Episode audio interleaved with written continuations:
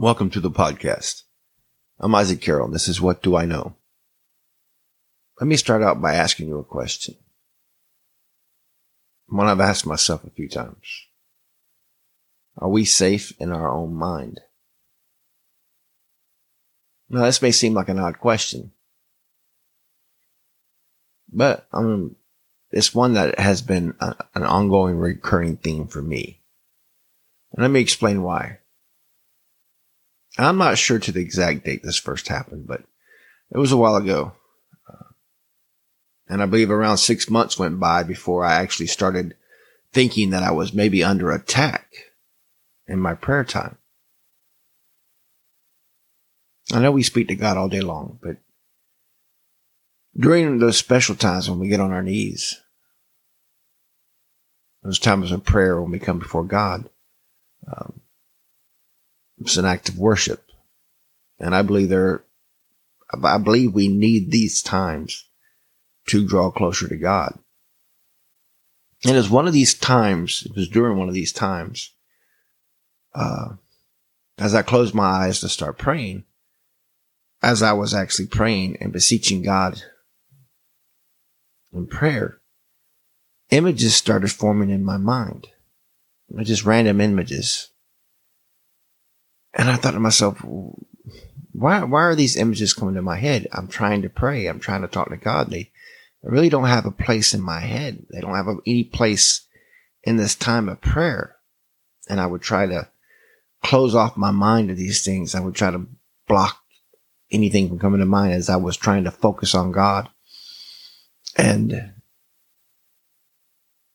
I was worried in my spirit. I was worried in myself that these images would become, how would you say it? Worse. Like they would, things would come to mind that would be displeasing to God. And I worried about this and almost on cue because I had the fear in my heart. It's like they worse things started coming to mind. Images that really had no place in this time of prayer. And, and I just broke off from praying. And I got off on my knees and I, I just looked to heaven and I said, God, forgive me. It's, I don't know why you have anything to do with me. I'm such a sinful person that I can't even concentrate in this short amount of time and honor you in prayer. I don't understand why you have anything to do with me. But I know that he does. This went on for a while. And it seemed like the very, because I feared it would happen again. It's almost like it happened all the time. Every time I'd get on my knees. And, and then I started rushing through my prayers and, and when I even prayed at all this way, you know, I would talk to God, you know, like I normally talk to God. And I started spending less and less time on my knees. I didn't understand it. It didn't make sense. So, you know, I started asking God. I started actually praying to God. Um, after, after I had tried to like, once again get on my knees and pray and these things would happen, I, I would just call out to God and say, why? Why is this happening to me? Why am I so sinful? Why can't I control my own thoughts?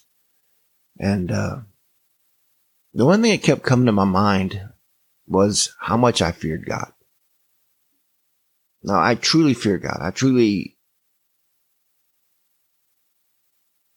I just have a, a fear of offending God, of, of you know,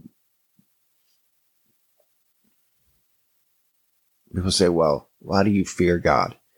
God loves you. He takes care of you. He, he provides for you. He's never going to leave you, forsake you. You know that God you know who God is. Why would you, why would you be afraid of God? Uh,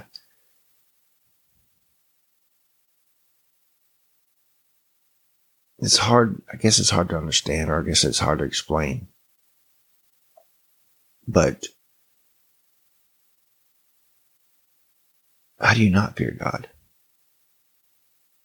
I mean, anybody who's had a father who was, um, you know, be a good father, but whenever you would do something wrong, they would, they would be strong and, and they would be hard. And you would fear that reprimand. Well, I fear God's reprimand because they come no stronger. And we can read through the Old Testament and we know that God reprimands and his reprimands are hard. So we should fear God. That's for our own good. And that's just like we tell children when we spank them. We don't do it because we enjoy it. We do it because it's needed. It's for their own good. It's for our own good. So yeah, I fear God, greatly fear God. So why then would I ever dishonor him? Especially when I'm going directly to him in prayer. It didn't make sense to me. So I went to God's word. I wanted to see if there was any chance that perhaps I was under attack, that maybe the devil had put thoughts in my head and, and, and planted this fear inside of me. And then once the fear was manifested, then it became full blown. And then every time I go to pray, it would, it would come up because I, I feared it to happen. But I've always heard that the devil couldn't, he couldn't speak directly in your head. He couldn't, he couldn't put thoughts in your head. I mean, you were your own person, right? He could hear what you had to say, but he couldn't actually read your mind. I've heard many people say, be careful what you say out loud because then the devil can use it against you.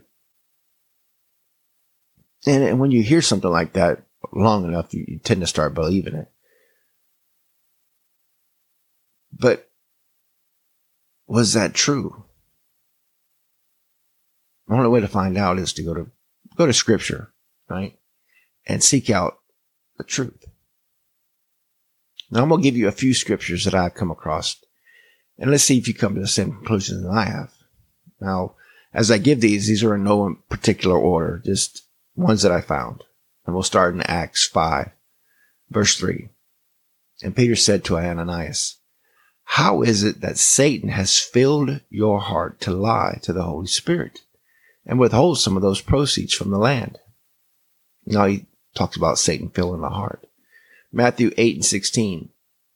That evening they brought to him many who were oppressed by demons, and he cast out the spirits with the word, and he healed all who were sick. Luke 22 and 3. Then Satan entered into Judas Iscariot, who was one of the twelve. Luke 8 and 30. Jesus then asked him, What is your name? And he said, Legion, for many demons had entered into him. 2 Corinthians 4, verse 4. In their case, the God of this world has blinded the minds of unbelievers to keep them from seeing the light of the gospel of the glory of Christ. 1 Timothy 4 and 1. Now the Spirit expressly says that in latter times some will depart from the faith by devoting themselves to deceitful spirits and teachings of demons.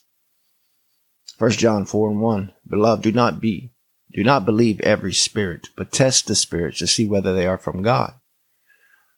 Mark 3:11. And whatever the unclean spirits saw him, they fell down before him and cried out, You are the Son of God. Luke 11 and 24. What an unclean spirit comes out of a man, it passes through arid places seeking rest and does not find it. Then it says, I will return to the house I left. On its return, it finds the house swept clean and put in order. Then it goes in and brings seven other spirits more wicked than itself, and they go in and dwell there. And the final plight of that man is worse than the first. Ephesians 6:12 For we do not wrestle against flesh and blood, but against the rulers, against the authorities, against the cosmic powers over this present darkness, against the spiritual forces of evil in the heavenly places. Now, I don't know about you, but these are just a few of the many verses in the Bible. And you might say to yourself, well, this is talking about possession. No, I don't, I don't believe all of these were possessions. I mean, look at Ananias who Satan had filled his heart to lie to the Holy Spirit. We're talking about, to me, we're talking about planting seeds. not uh, giving a thought or, or, you know what I mean? A notion of feeling, fear, doubt, whatever.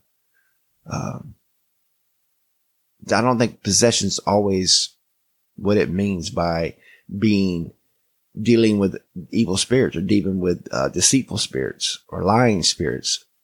I believe these things, they, I believe they have the way of afflicting us in some form or fashion. You look at Peter, right? The night that he, that, that he denied Christ. All right. He had been talking to Jesus and Jesus said, um, that he, Peter would deny him three times before that, before the rooster crowed. Now, the same Peter was the one who was willing to die for Jesus. The same Peter who attacked the, the mob that came to arrest Peter or came to arrest Jesus. The same Peter. Um, Jesus told him that the devil would sift him, wanted to sift him as wheat. Right. And God was going to allow it, you know, and, and, and Jesus was going to pray for him that he wouldn't fall into temptation. And we don't, the Bible doesn't give us an understanding of how the devil sifts us as wheat. He doesn't give us, it doesn't give us an understanding of what the devil is capable of. Now we can read through the Old Testament and we can read through Job and what, what all that happens to Job. And a lot of these things are, are outside influence. And we can say to ourselves, Oh, the devil can only affect us on the outside. But then we come across, uh, Judas the devil filled his heart to betray Jesus. Uh, Ananias, the devil filled his heart to lie to the Holy Spirit. How is this possible?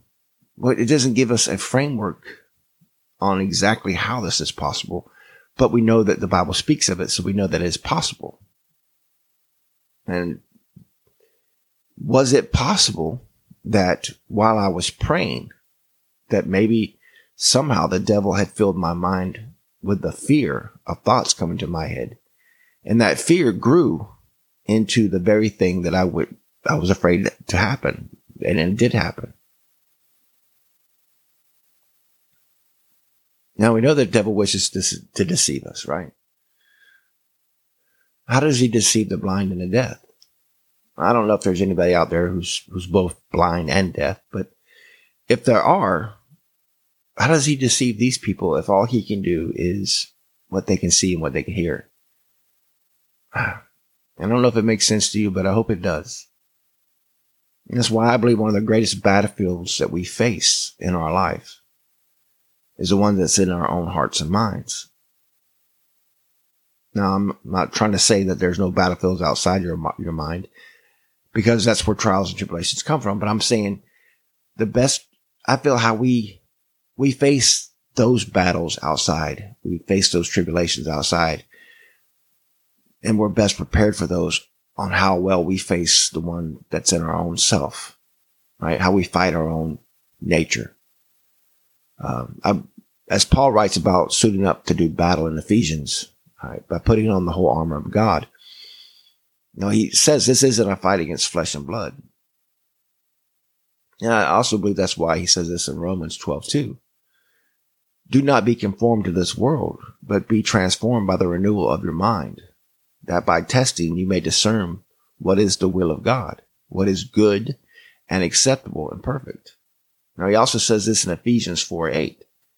Verse 14 Finally, brothers, whatever is true, whatever is honorable, whatever is just, whatever is pure, whatever is lovely, whatever is commendable, if there's any excellence, if there's anything worthy of praise, think about these things. Now, why do you think Paul wanted us to dwell on good things? I believe it's, it helps us grow good things in our hearts. How well we face tribulations in our life is our attitude towards, you know, that's already been built there by dwelling on things that are either good or bad. Let's see what Jesus says about what we dwell on in our hearts, right? He says this in Matthew 5 28. He says, but I say to you that everyone who looks at a woman with lustful intent has already committed adultery with her in his heart. Now he's talking about their heart, what people dwell on. Mark 2 6, but some of the scribes were sitting there and they were thinking in their hearts, why does this man speak like this? He's blaspheming. Who can forgive sins but God alone? At once, Jesus knew in his spirit that they were thinking this way within themselves. And he says, Why are you thinking these things in your hearts? Luke 24 38. Why are you troubled? Jesus asked. And why do doubts arise in your hearts? Now we can see that we have to be careful of what we allow to rise in our hearts, right? Whether these thoughts are good or bad. I believe once the seed is planted, we have a tendency to cultivate those seeds by what we dwell on. We give them room to grow. And as the Bible states, remember when, when, when sin is fully grown, it leads to death, right? That's why we got to remember that the devil is a liar, right? He's the father of lies. What makes him so good at it is that he uses a token of truth, right? Mixed with these lies to plant doubt in our hearts or fear. Look what he did to Eve in the garden. He asked her, did God really say that you will surely die? He, he planted this doubt in her heart. We are sinful by nature, right? We battle our own flesh and the enemy knows this and he knows our weaknesses and he will use these to try to defeat us. Now, the word of God says this in Genesis 4 6. When God was talking to Cain, right before he slew his brother Abel, he says, Why are you angry? Said the Lord to Cain, and why has your countenance fallen? If you do what is right, will you not be accepted? But if you refuse to do what is right, sin is crouching at your door. It desires you, but you must master it. So basically, sin wants to control you, but you must rule over it. You know, now that I look at it, I don't know that it makes much difference whether or not those images coming to my mind were my own sinfulness or they were an attack of the devil. My response probably should have been just the same. I should have rebuked myself, brought scriptural truth into my thinking, and moved on. And I believe this is why Jesus gave us the perfect example as he did in his, in his temptation in the desert for 40 days and nights. How he battled temptation by the devil was by using scriptural truth. He shows us how we fight against this influence of sin in ourselves. And I believe that's, and I believe that the only way we can adequately, adequately do that is by staying in scripture either by reading it or by hearing it in some form or fashion daily. We have to do it daily because we don't really get a day off from ourselves, right? We're always in our own mind. So the devil always has a, a fertile ground on which to attack us. I was reading this parable um, in Matthew. Now, I don't believe Jesus truly, he didn't express it this way, but to me, looking at it, it, it gives us a, a, a, good sense of what I'm trying to explain. And it's in Matthew 13 and 24. And it says this, it says, the kingdom of heaven is like a man who sowed good seed in the field. And while everyone was asleep, the enemy came and sowed weeds among the wheat, and he slipped away. Now when the wheat sprouted and bore grain, then the weeds also appeared. Now the owner's servant came to him and said, Sir, didn't you sow good seed in your field? Where did these weeds come from? An enemy did this, he replied. Now we know that Jesus was the sower, right? He was the landowner who sowed the seed, and the good seed were his people. But imagine if that seed or that field wasn't earth. Imagine it was our own heart, right? And the seed that Jesus plants is the word inside of us, right? A good seed. And we know this to be true um, by the parable of the sower in Matthew 13, 4. You know, that seed that falls on good ground, the, seed that falls on, on rocky ground, it chokes out, makes us unfruitful, or it grows and, and becomes fruitful. We know this seed is the word of God and it's in our hearts, right? Now, this parable states that the enemy also plants, right? He planted weeds among the wheat. Now, this weed could be, um, fear, doubt, envy, lust, hatred, strife. I mean, the list goes on and on, all the bad things, right? And as I was talking to my, my Wednesday night class, they were saying there was some actually debate on whether or not these things already exist in our hearts, right? And sometimes they just grow on their own and we don't need any outside influence to make us sinful. And that's true. And I'm not trying to say that we don't have a tendency towards sin.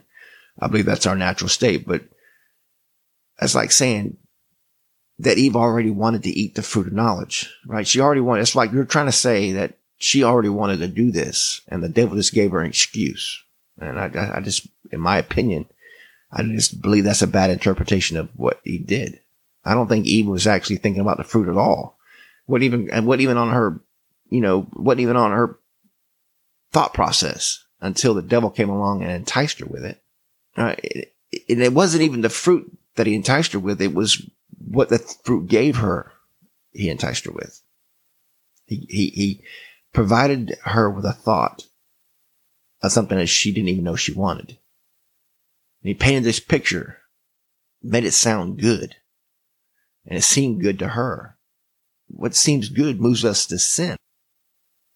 By desire to have what sounds good, seems good, he plants a seed, and he planted a seed in Eve. Now, when I use seed, people ask me, why do you use seed? Right? Why do you always say seed? When the Bible says seed a lot, that's one of the reasons. The other reason is it, it's, it makes such a good, you know, analogy. We know that seeds are planted. We know that they sprout and grow, become something like ideas, you know, a thought can turn into an idea, can turn into whatever, whether they're good or bad. So here's a question for you.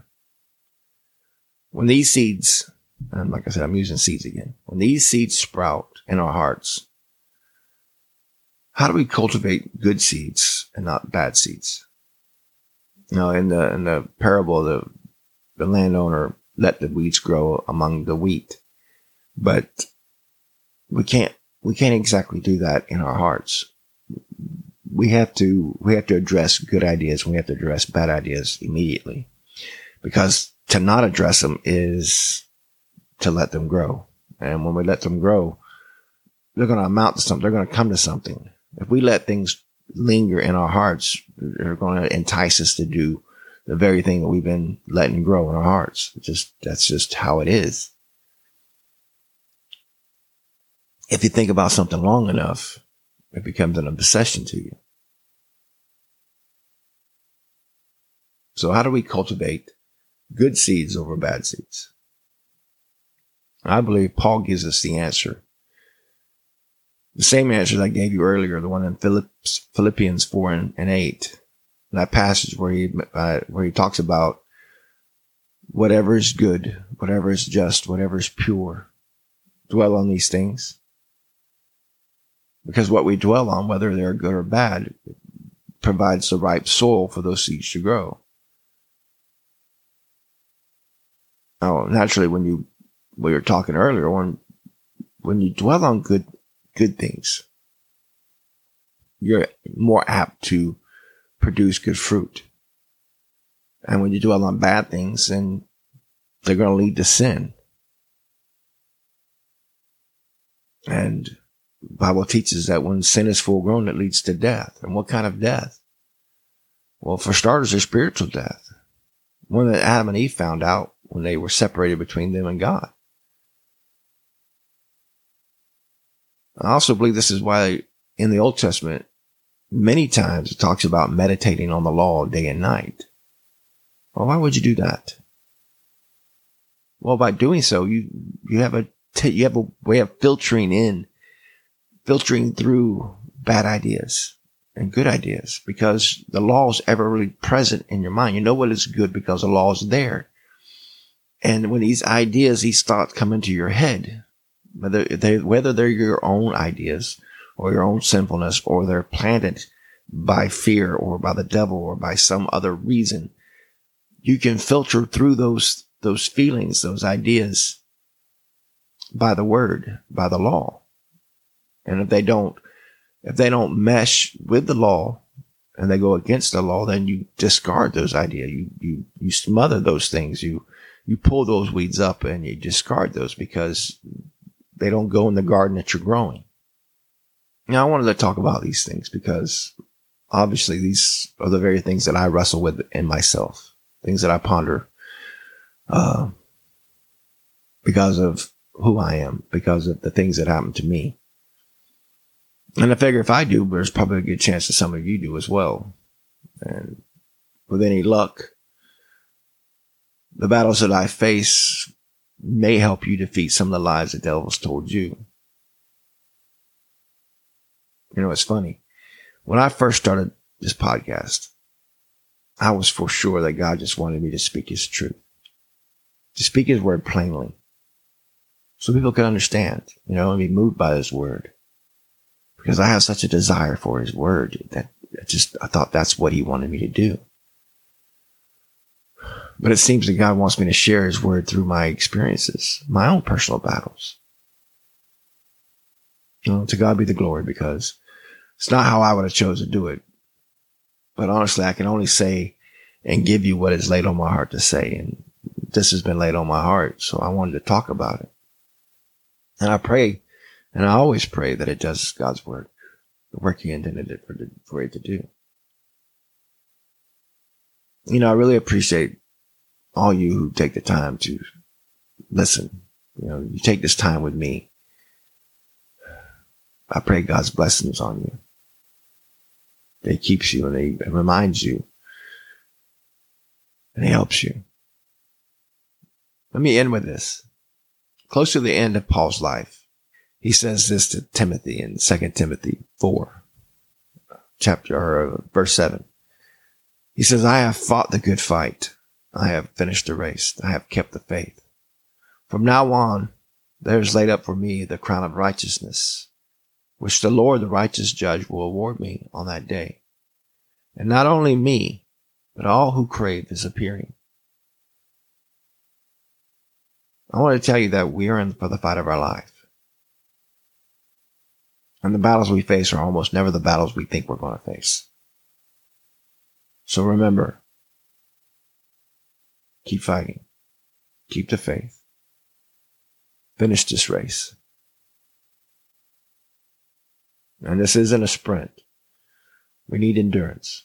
And remember, quitting isn't an option either. But don't worry. No matter how hard it gets, God will give you the strength and he'll keep you from falling. Thanks again for listening. This is Isaac Carroll. Goodbye.